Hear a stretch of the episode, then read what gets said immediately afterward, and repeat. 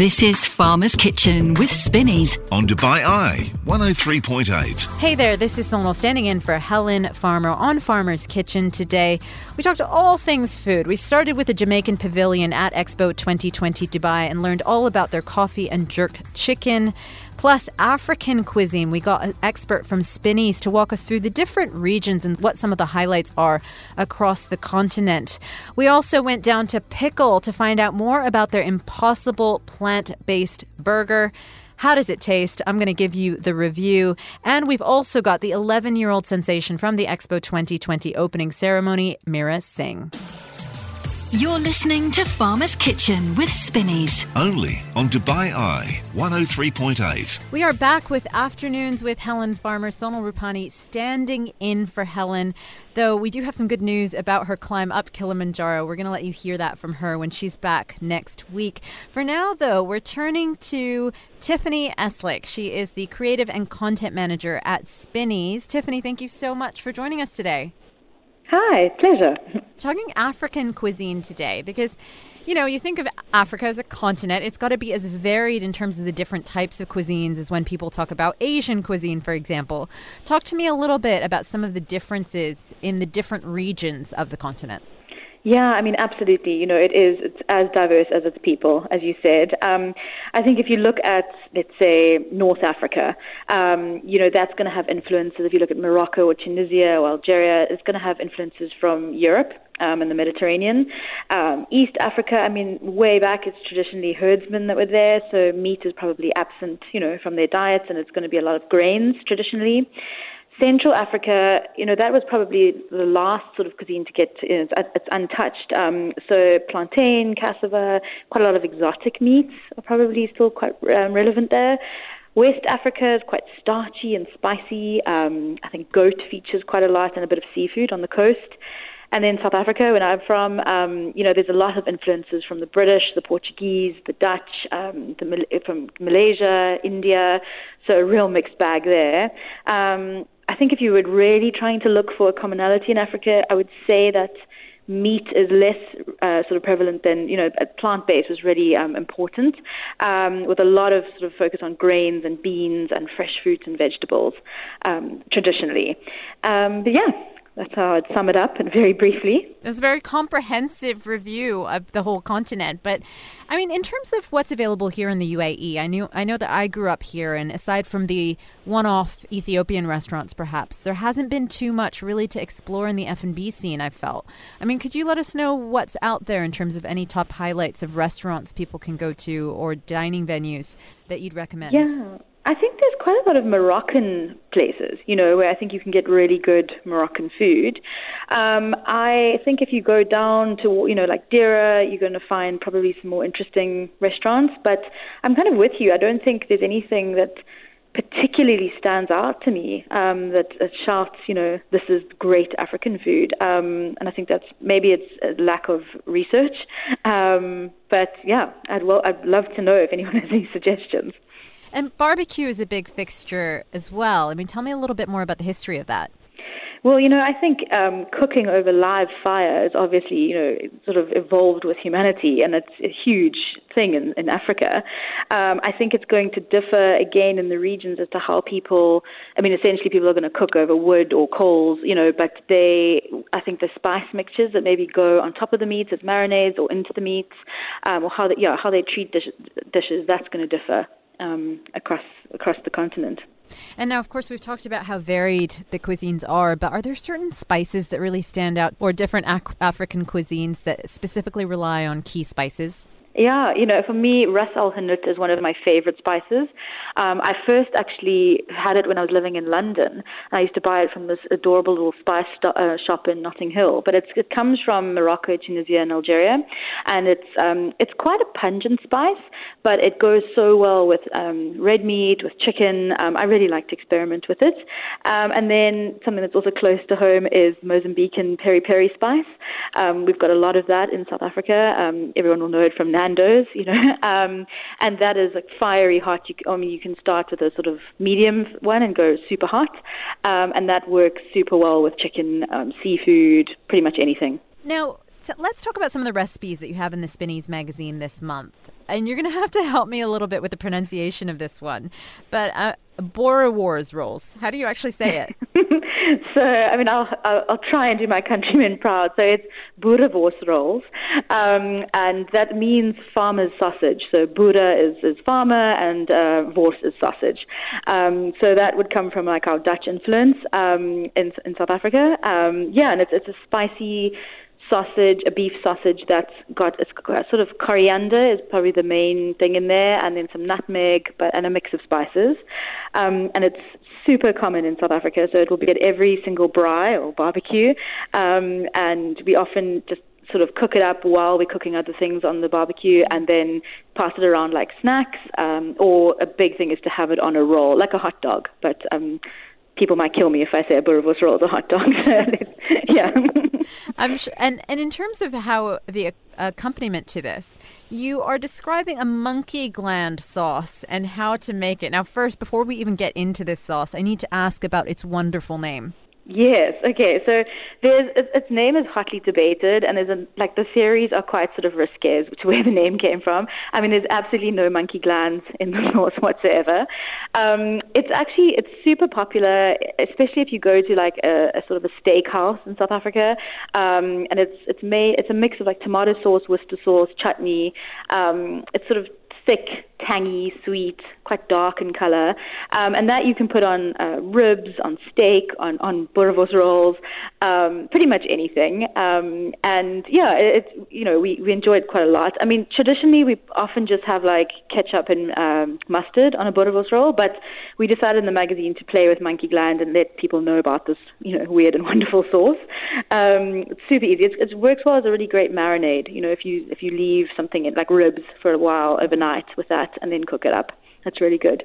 And what's your special tip with preparing and grilling this dish? Is there anything to keep in mind specifically or tips to how to make it a little bit better? Yeah, absolutely. So always with meat, like bring it down to room temperature before putting it onto the barbecue. You don't want cold meat on a hot barbecue because it's just going to contract and be really tough. Mm-hmm. Um, and the thing with boerewors is you want it to be like really moist. Um, some people, I sort of say, like cremate it, and so it becomes really dry, and you don't want that. So, yeah, you want it just before it's cracking, um, sort of splitting in half on the barbecue. That's when it's ready. Well, in my my idea, that's when it's ready.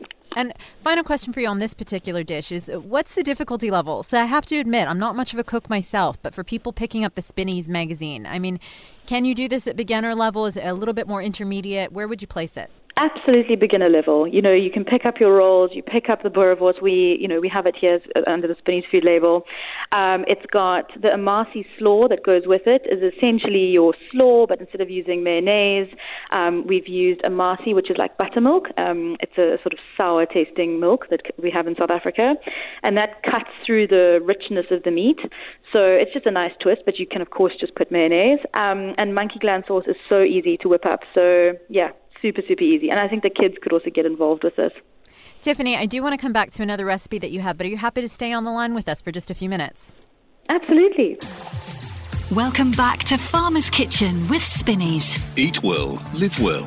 Only on Dubai Eye 103.8. Good afternoon. You're listening to Afternoons with Helen Farmer, but Sonal covering for her today through the end of this week. And we're joined on the line now by Tiffany Eslick, the creative and content manager at Spinneys. And it's because we're talking all things African food, which is a focus in the Spinneys magazine this month. Tiffany, thanks so much for joining us once again. Hi, yes, of course.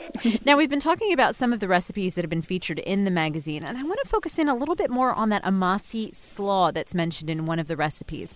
Tell me a little bit about how this is different from what people would consider coleslaw, which might be more familiar to them. Yeah, so essentially it's just the dressing that's going over the slaw that's different. So you'd usually put mayonnaise, you know, for example, or yogurt with lemon juice. So um, Amasi is kind of like buttermilk or a sour milk that we have in South Africa. You can buy it in sort of grab and go drink cartons. Um, people use it in scone mixtures um, to make cakes, all, all sorts of things. Whatever you essentially would use buttermilk for. Um, and it works really, really well with savory dishes. So what we did was use Amasi um, you know, to make the sauce for the slaw. It just gives it a sort of real tanginess to it, and it will help cut through the richness of the meat um, on the boerewors rolls. And another recipe that you have featured in the magazine are the shito rubbed grilled chicken with jollof rice. Uh, first of all, which region is this commonly prepared in? Well, so shito comes from Ghana. Um, you know, it's a really sort of spicy, peppery sauce. Um, it can have quite a sort of funky flavor um, because it often has dried fish. Mm-hmm. We went for a more sort of subdued version. Um, but then jollof rice comes is made in Nigeria. It's made in Ghana. Um, there's often a lot of sort of contention about that, like who has the best jollof rice. But actually, um, its origins date back to like Senegal in the 1300s. so yeah, really interesting historic. Uh, rice dish. What is jollof rice? Is it a different? I've never actually heard of it before. Yeah, so it's sort of like a spicy, warm rice, um, and you have it with. It's got tomatoes in it as well, um, and you know you usually have it warm, but you can. I've had it cold a few times, and you add in like fresh peppers, fresh tomatoes, and that sort of really like brings it alive. But essentially, kind of like warm rice with onions, vegetable olive oil, bit of chili, um, and then tomato and stock and that sort of thing. Okay, and talk me through a little bit more about the preparation of this particular dish. Um, pretty easy as well, and we, we try to go with easy to medium recipes throughout our magazine. So basically, you're going to make your shito spice, um, which is there's certain ingredients. You're just going to sort of put, pop them all together and make that. Then marinate your chicken, um, and then make the rice on the side. I think the big thing here is that we've gone with a spatchcock chicken, and I think that sort of freaks people out sometimes because they think like if they can't buy a ready spatchcock chicken, what are they going to do? Um, and it's super easy to prepare. You just you basically just need some poultry scissors if you have those, or a super sharp knife, and you're going to place your chicken breast down, cut along the backbone, then remove it, and then flip the chicken over, and then using your hands, really press firmly and sort of crack. You'll hear a crack, and then you can flatten out the chicken. Um, and because we, you know, you don't want to waste anything, the backbone is really great in stocks or you know putting it into a, a soup or a stew. I have to admit, I'm not familiar with spatchcock chicken either. Cooking is maybe not one of my strong suits. Can you describe a little bit to me what this is? So sort of it's your butterfly chicken. So um, they it works really well. It's sort of a quick way to cook chicken if you're going to roast it or put it on the barbecue. Um, but it's like kind of like flattened out chicken. I'm, mm. I'm sure you've seen it. Um, yeah, it sort of looks butterflied. Okay. the best way I can describe it. Yeah. And you said shito is quite spicy. Is this something that you can make a milder version of for people that aren't big into heavy spice? Absolutely. Um, the thing with chilies is when you're using them, you remember the sort of veins and the seeds are the are going to give the heat, right? So you can always just scrape those out or keep a few depending on the heat levels that you want. Um, and and then yeah, so you can have no seeds, just put on the outer side of the chili, and then it will be a lot less spicy. Um, the thing, chilies, something to remember is that they they differ. So one day you might buy a red chili and then you'll go back, but it could be more hot or less hot because of the seasons and how much water the chilies have been exposed to. They, you know, it's quite an interesting thing the way chilies grow. So yeah, just sort of experimenting, um, but definitely take those seeds out. Tiffany, thank you so much for your time. I'm hoping this will inspire people to, you know, if they aren't familiar with different types of African cuisine, to actually explore a little bit more with it. So thank you so much for walking us through that. Of course. Happy cooking this weekend. That's Tiffany Eslick, creative and content manager at Spinneys. This is Farmer's Kitchen with Spinneys on Dubai Eye 103.8. Good afternoon and happy Thursday. We've made it to the end of the week. It's Farmer's Kitchen, and I'm Sonal taking over while Helen Farmer is away. She will be back with us next week, though. Now, here's a little song to get you in the mood for our next interview. It's one you'll hear a lot of if you go to Jamaican Pavilion down at Expo 2020 Dubai. We definitely heard a lot of Bob Marley when Z and I were down there yesterday. We're going to be hearing from them in just a few moments.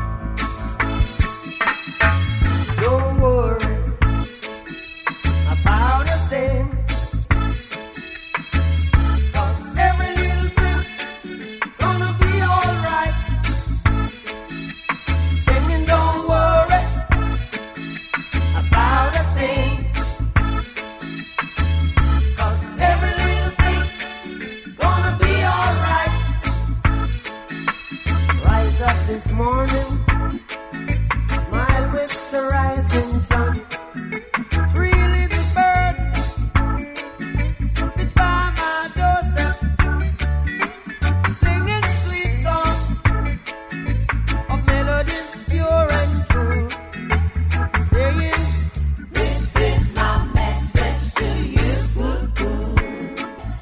Very first thing that hit me about being down at the Jamaican Pavilion yesterday at Expo 2020 Dubai. It was our first time broadcasting there at our studios. We'll be down there every single Wednesday checking out some of the different pavilions and bringing you different insights from what's going on at Expo Dubai. Now, really enjoyed the vibe and uh, Zena got me doing some silly things at the Jamaican Pavilion as well. So there's a video that's going to be posted on the Dubai Eye Instagram that'll give you a bit of a look inside into that pavilion. Now, while we were there, I had the opportunity to speak to Essie Gardner. She is a commissioner of the Jamaica Pavilion at Expo 2020. She gave me a little tour and we spoke about some of the highlights. Oh, it's a very cool pavilion. Once you come in, the music alone just sets you in a vibe, a kind of party vibe, but also one that says we mean business. The top experiences for me is the fact that we have daily coffee tastings. Jamaica's Blue Mountain coffee is perhaps the most expensive and rare coffee in the world, and we're serving that to people.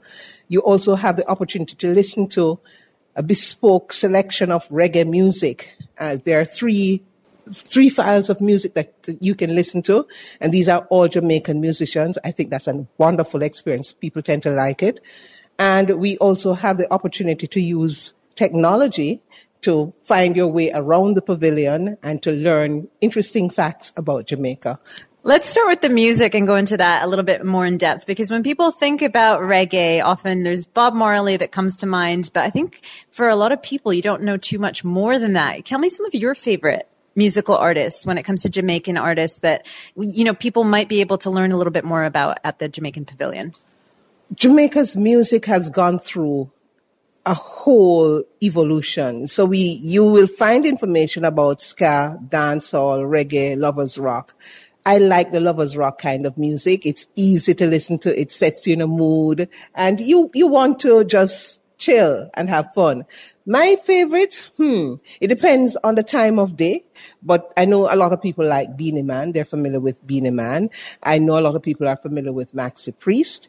There is Shaggy. There's Sean Paul. There is Etana. There is, there's so many, Protoje is one of my personal favorites. Chronixx is an absolutely fabulous musician. So there, any of the Marleys, I, you know, I'm not even going to just mention Bob Marley, but any of the Marleys will give you value for money, you know. So there are so many musicians that we could talk about in and, and which you will find in the Jamaica Pavilion. And one of the special features as well as you mentioned is the coffee. And it's one of the most expensive coffees in the world. Tell me a little bit more about it. Also, why does it have such a prestige?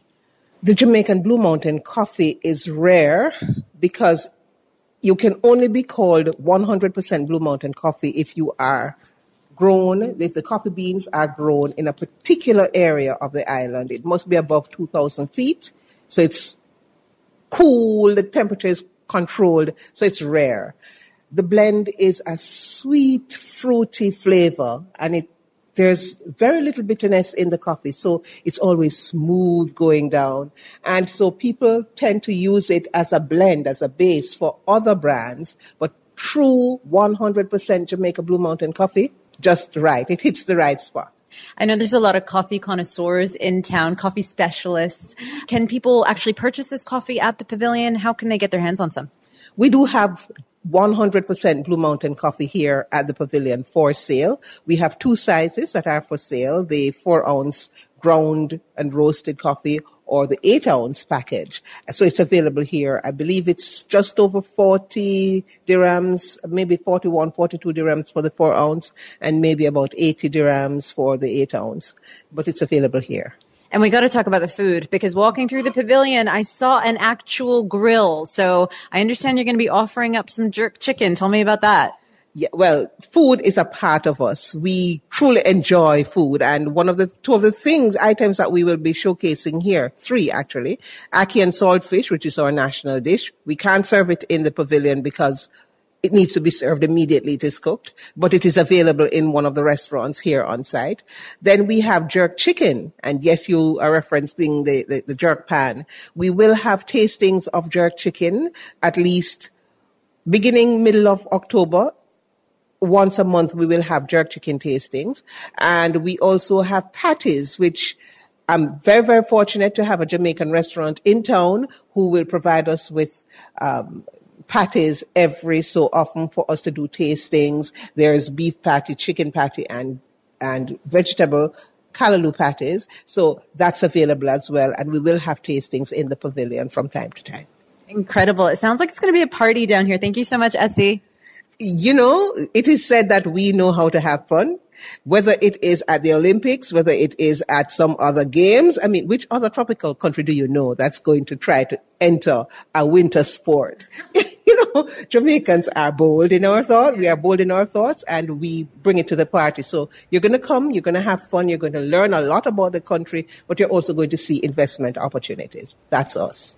Genuinely had a great time down there. I would recommend you checking out the Jamaican Pavilion. Listen, there are a lot of pavilions that have a lot of high tech things going on right now. I think what really stood out to me about the Jamaican Pavilion, it just was feel good when you walked in there. Let us know if you've been down to Expo 2020 about some of your top experiences. We'd love to hear from you. We're also getting a lot of messages in from people about where you wish you'd rather be and what you'd like to be eating. Isabella said, I wish I were in London eating Bakewell tarts. Uh, we've got another one from Claire who says, I wish I was in Melbourne eating eating souvlaki in Lonsdale Street. You're listening to Farmer's Kitchen with Spinneys. Only on Dubai Eye 103.8. This is Sonal and Zena in for Farmer's Kitchen, in for Helen Farmer, of course. Now, we're going to turn to a person who has been basically the talk of the town over the past week. It's been just about a week since Expo 2020 officially opened, and we had that brilliant opening ceremony. We're very excited to keep going back to the site over the next six months, but it's it's been a really wonderful opportunity for the whole world to meet 11 year old Mira Singh. She's become an overnight sensation after her performance on Thursday evening. She joined, joins us now over Microsoft Teams. Mira, can you hear us? Yes, I can. Brilliant. Thank you so much for coming on to chat today. First of all, congratulations on such an incredible performance. I mean, how are you feeling now that it's had a week to all settle in? My life has changed since then. And tell me a little bit more about that. How would you say your life has changed? Like about the famous and like in school, how they treat me now and outside. How has it changed exactly for you in school? I mean, how what kind of reaction and response have all of your friends, your teachers, your family had to this amazing event? Yeah, my relatives have uh, told everyone about me, and uh, the school is very proud of me mostly. And now I understand you have quite a background in all sorts of different kinds of performance, that you've been interested in dance as well for a really long time.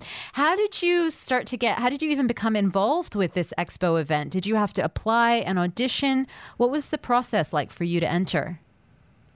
I had an audition, and a lot of kids participated in it. Uh, I don't know exactly how much, but from those, they picked three people, and I was one of them. So, how did you feel when you were finally selected as the person to represent on that stage at Expo 2020? I was really shocked and amazed, but I've always known Expo 2020 is going to happen, and I was always curious what's going to happen in it. And tell me a little bit more about the rehearsals that you had to go through, because I'm guessing you had to juggle the rehearsals with your school commitments. How did that yes. work out for you? Well, it was uh, tiring at first, but then I got used to it because I had rehearsals for only 25 days, and uh, I asked them to make my rehearsals after school so that I can manage both. Okay, and tell me what it felt like when you finally. It's one thing to do, you know, a long time of rehearsals and do dress rehearsals, but when it's showtime and the lights come on and there's a live audience there of that many people what does that feel like? Were you nervous? I was nervous backstage, but when I was already on stage and in the moment, in the present, I was mostly confident. And what was your own favorite part of participating in this? Uh, that I have such a big opportunity, and I've always wanted to be an actor and a modeling. And uh, yeah, it gives me a lot of capability of knowing how, what I can do and what I can't do. Is there somebody that you met that you were very excited about at the event? Yes, there was. There was uh, Andra Day, Andre Bocelli, Lang Lang are my idols, and Ellie Goulding. What were they all like? What did you t- What did you ask them? They were really nice. I asked them about their career because I also love to sing.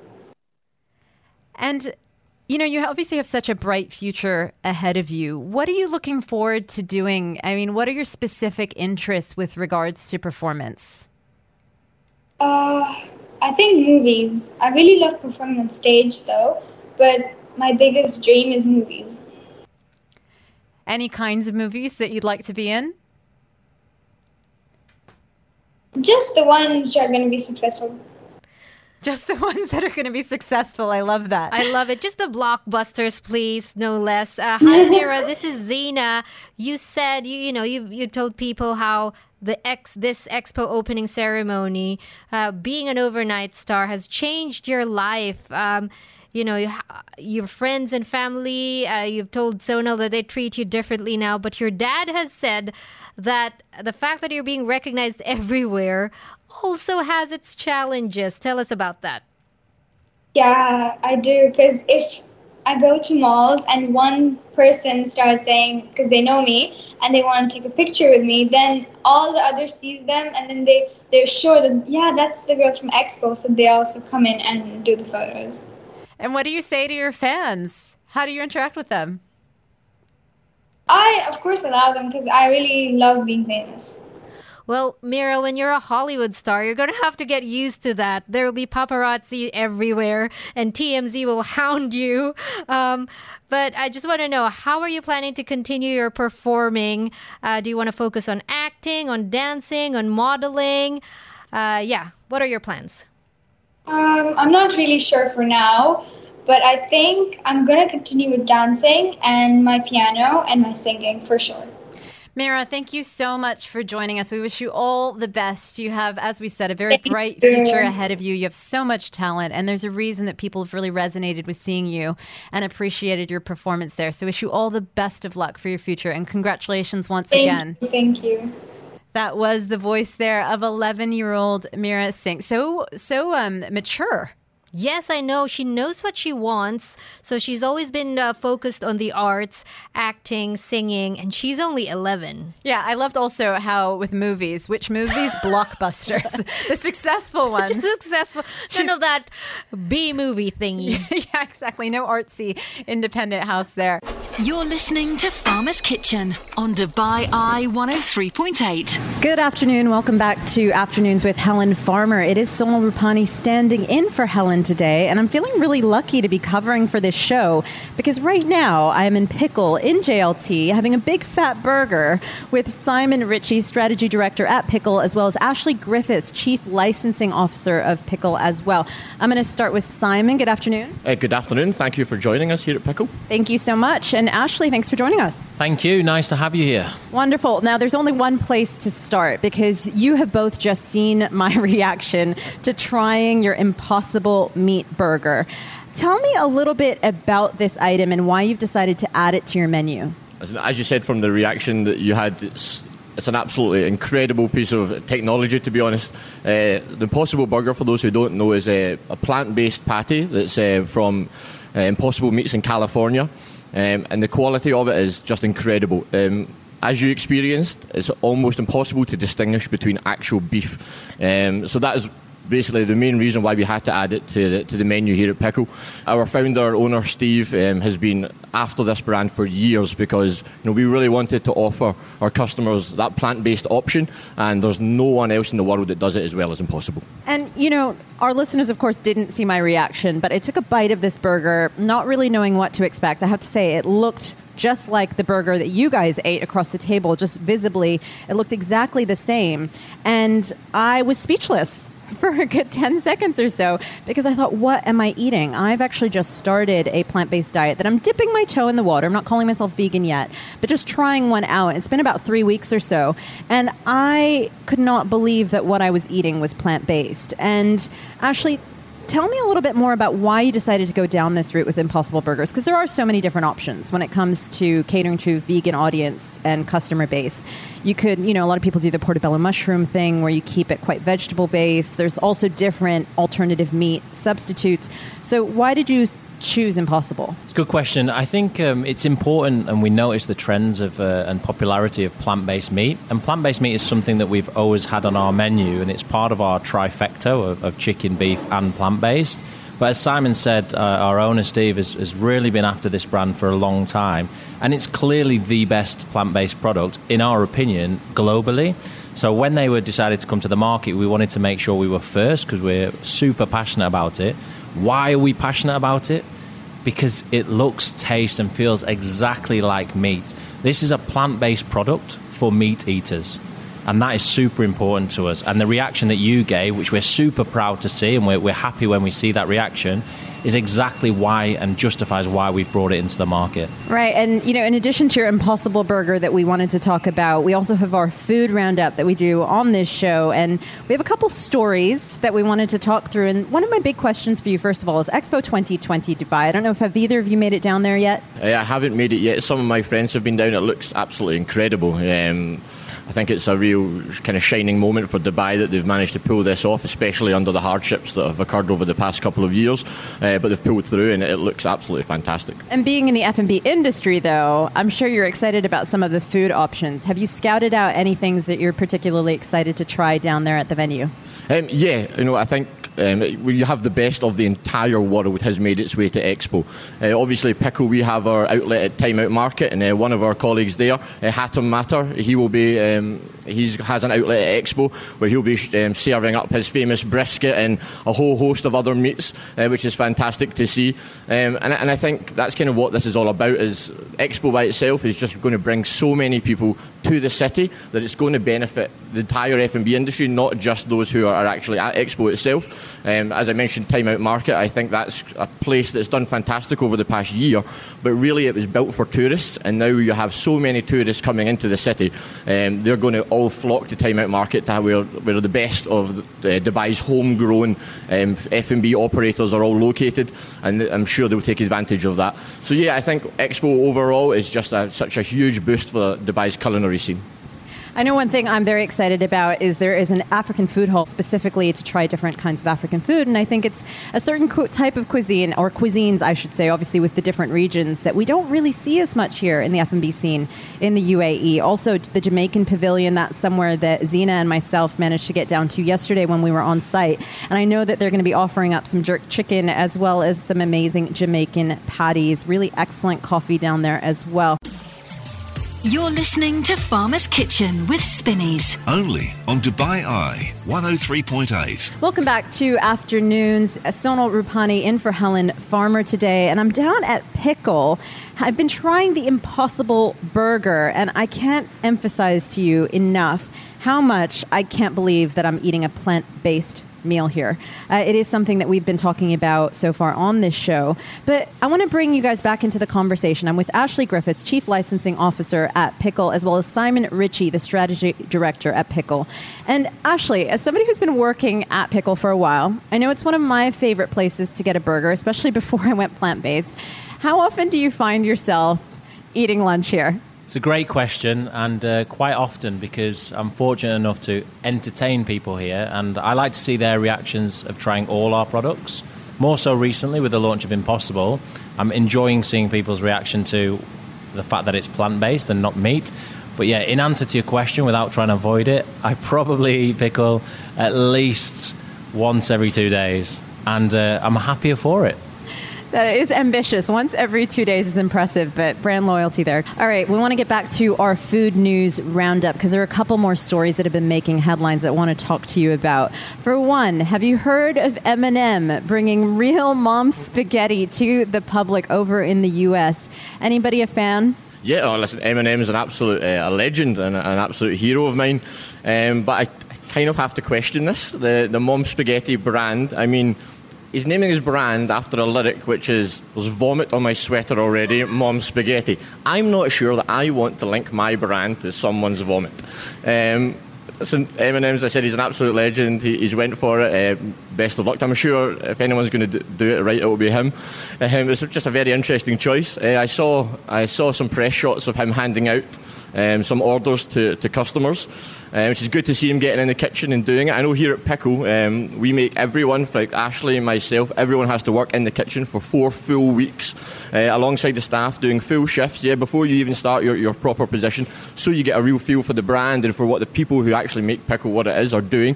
You know, without them, you wouldn't have a job. You guys wouldn't get to try this lovely Impossible Burger if it wasn't for them. Um, so I think that's something that really, really makes a brand stand out. And I hope Eminem, I hope Mr. Mathers is in the kitchen every single day with his staff making his mom spaghetti. Okay, I need to know what that experience was like for both of you actually being in the kitchen because you do work in more corporate roles. So, how'd that go for you? Um, being completely honest, it was tough. It is hard. What these guys do, what these guys and girls do, is, is unbelievable. It's so hardworking, uh, so talented. Uh, I mean, one of the good things about Pickle is you know, we are, you know, we're a fabric of the communities around here. We're, we are very popular, but the problem with that could be when you're in the kitchen and the orders just keep coming and you just want a break, you just want to relax, and it just doesn't happen. Uh, it's very hard work. Honestly, I was on my feet, you know, ten hours a day, breading chicken, um, flipping impossible burgers. Um, but honestly, it was very, very enjoyable, and I think it's a really good way to connect with the team, to have that empathy and, and understand exactly what everyone's going through. Would I do it again? Probably not. It's extremely challenging. Although we do have uh, company policy is every year the staff have to go in for a week and do another shift of a week in the kitchens, again, just to keep that connectedness with the brand. Brilliant. Now I want to get to one more story. We were talking a little bit about Squid Game off air. Anybody checked it out yet? Because I have to say I have not. It's been described a lot as like Saw, and that does not sound appealing to me whatsoever. Um, but Simon, it seems like you've actually watched an episode or two of this. Yeah, I um, I checked out one episode. Essentially, one of our, our marketing team here at Pickle, um, uh, Sheetal, came up to me and said, Simon, you know, we, there's these memes about Squid Game are everywhere. We need to get on this. This is the hot topic. I watched it. Jizo, it's, it's dark. I think about 400 people die in the first episode. Um, so I think, is this something we want to be making memes about? I'm not entirely sure. But, you know, there's actually a bit of a food based storyline in it as well with this um, Dalgona cake that um, is very popular. And we did a meme based on that uh, for Pickle, and it, it did fantastic. It was shared very widely. Um, so Sheeta was correct, and Squid Game apparently is the thing to talk about. Uh, do you have any interest in actually trying to make this Dalgona candy? Because Dalgona coffee was a real trend, I want to say like two years ago or so. And when I've looked at a couple of the links online, it looks like just pure sugar that's been melted. Is I mean, am I missing something here? What What is this other than just sort of caramel? I honestly, I'm not sure exactly what it is. I can I think I'm not speaking out of turn to say we don't have any plans to put it on the pickle menu just yet. Uh, apologies, Squid Game fans, perhaps, if the popularity keeps up. Um, but no, from what I've heard, it's extremely popular kind of childhood treat in Korea, which is, is getting a bit of a resurgence thanks to Squid Game. So that's that's great to see. I know there's plenty of sweets from my childhood that I would love to come back again. So no, um, good luck to all Dalgona fans out there. Thank you so much, Simon. Thank you so much for having me. And Ashley, thank you so much for joining us. Thank you. I have to say, it was great going down to Pickle this morning and chatting with those guys at the Impossible Burger. I know I said it earlier. I just couldn't really wrap my I was speechless for a few seconds there because it was just so different from what I was expecting. Mm-hmm. I don't know exactly what I was expecting, but definitely it felt a little bit like a sausage patty. That's what it tasted like. And the actual um, makeup of it, it's really reliant on soy protein. Okay. Which I like the sort of taste and texture of soy, but they, they have done so much work in terms of um, figuring out how to mimic meat, and I haven't really been craving meat. Uh-huh. So I'm happy to do, let's say, a portobello mushroom to get that meaty flavor without actually having something that's a meat substitute. I'd never really thought about it till today. But certainly, as I'm on this journey and sort of experimenting with going plant based, I think eventually I'll have a meat craving, and this seems like a really good substitute. So I wholeheartedly recommend the Impossible Burger at Pickle. Now, Zena, we've been getting so many messages in for our competition today. Yes, you'd rather be where eating what? Uh, a lot of you texted in. Uh, one of you said, I wish I were in Amsterdam eating Stroop waffles and waffles. I love this place, the food, and the people. Oh, lovely. That sounds so good. Afia has also said, I wish I was in Istanbul eating menemen. That's a Turkish spread right oh, now, which okay. I am not familiar with, but I'm going to check out. Um, Suleiman as well. Wish I was in Ministry of Crab in Sri Lanka, having a giant Ooh. crab. You've really got us thinking here, Z, of, of escapism and trying to get out. You're th- making me think about my next holiday for this. All of you driving in your cars or sat at your desk at 2:30 p.m. Where would you rather be? What would you rather eat? Welcome back to Farmer's Kitchen with Spinneys. Eat well, live well.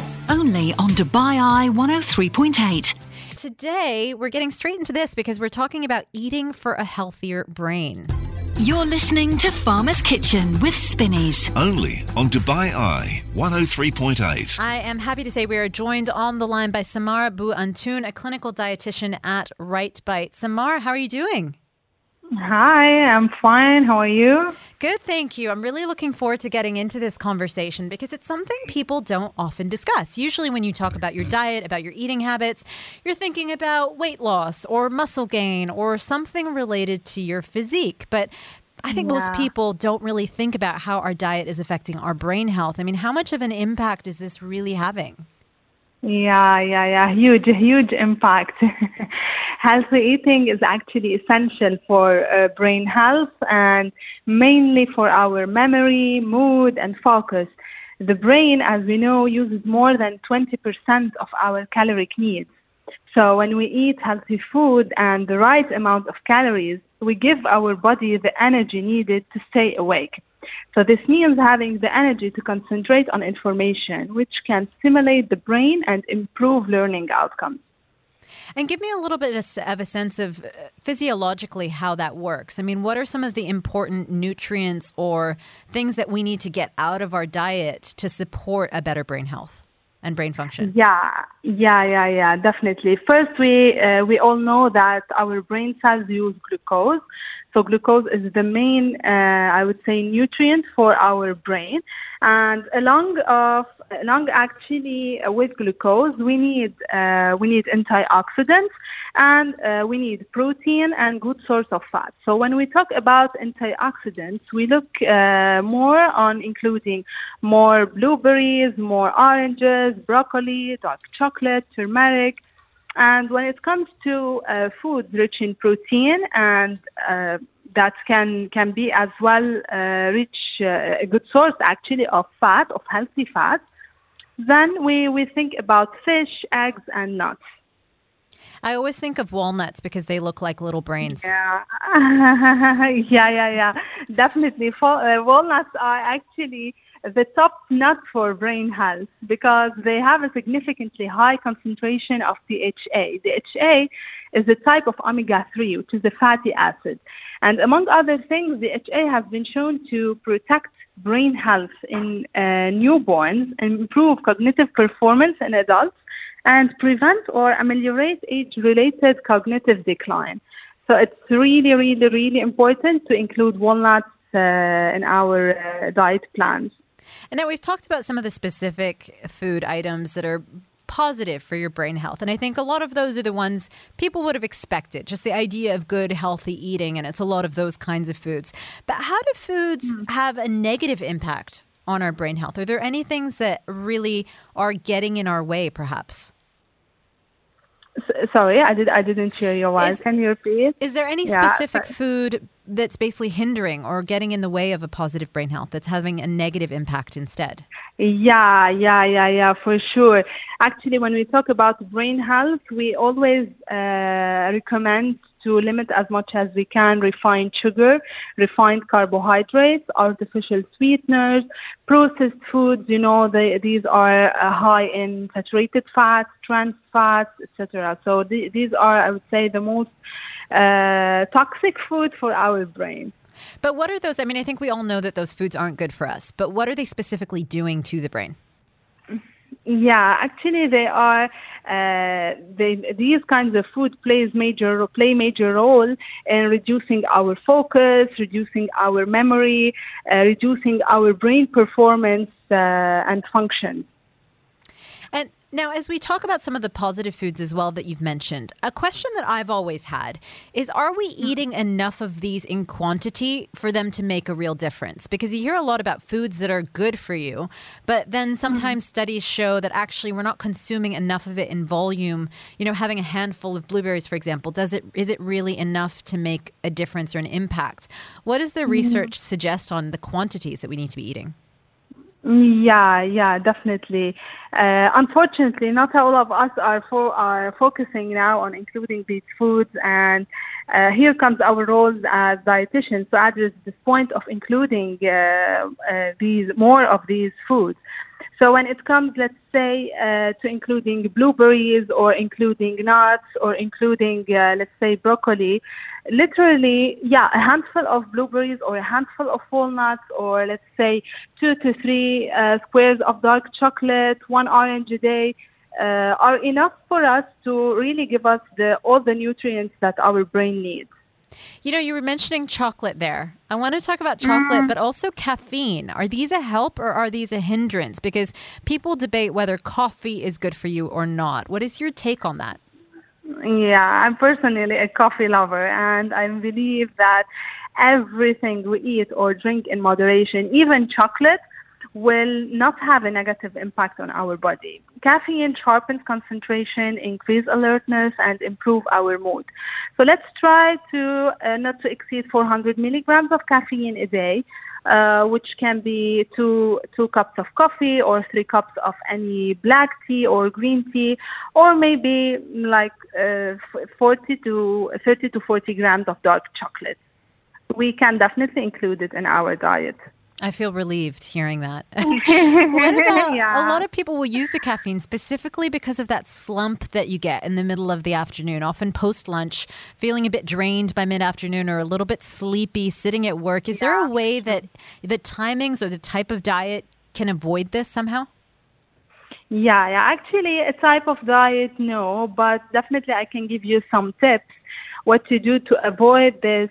Um, you know this uh, feeling this to feel tired actually after any uh, big meal. So let's try to eat smaller meals and snack every few hours. Keep our meal light and varied in terms of carbs protein fat we can maybe go for a walk after lunch or after dinner so it helps with digestion uh, it's recommended as well to choose low fat meals and don't overdo sugar. This is very, very important. And yeah, you can get a caffeine boost after lunch. So it can give you, it can give you actually um, some energy. Do you have any specific advice for people who are plant based or vegan? This has become such a growing trend recently. In fact, on this show earlier, we were talking about meat alternatives.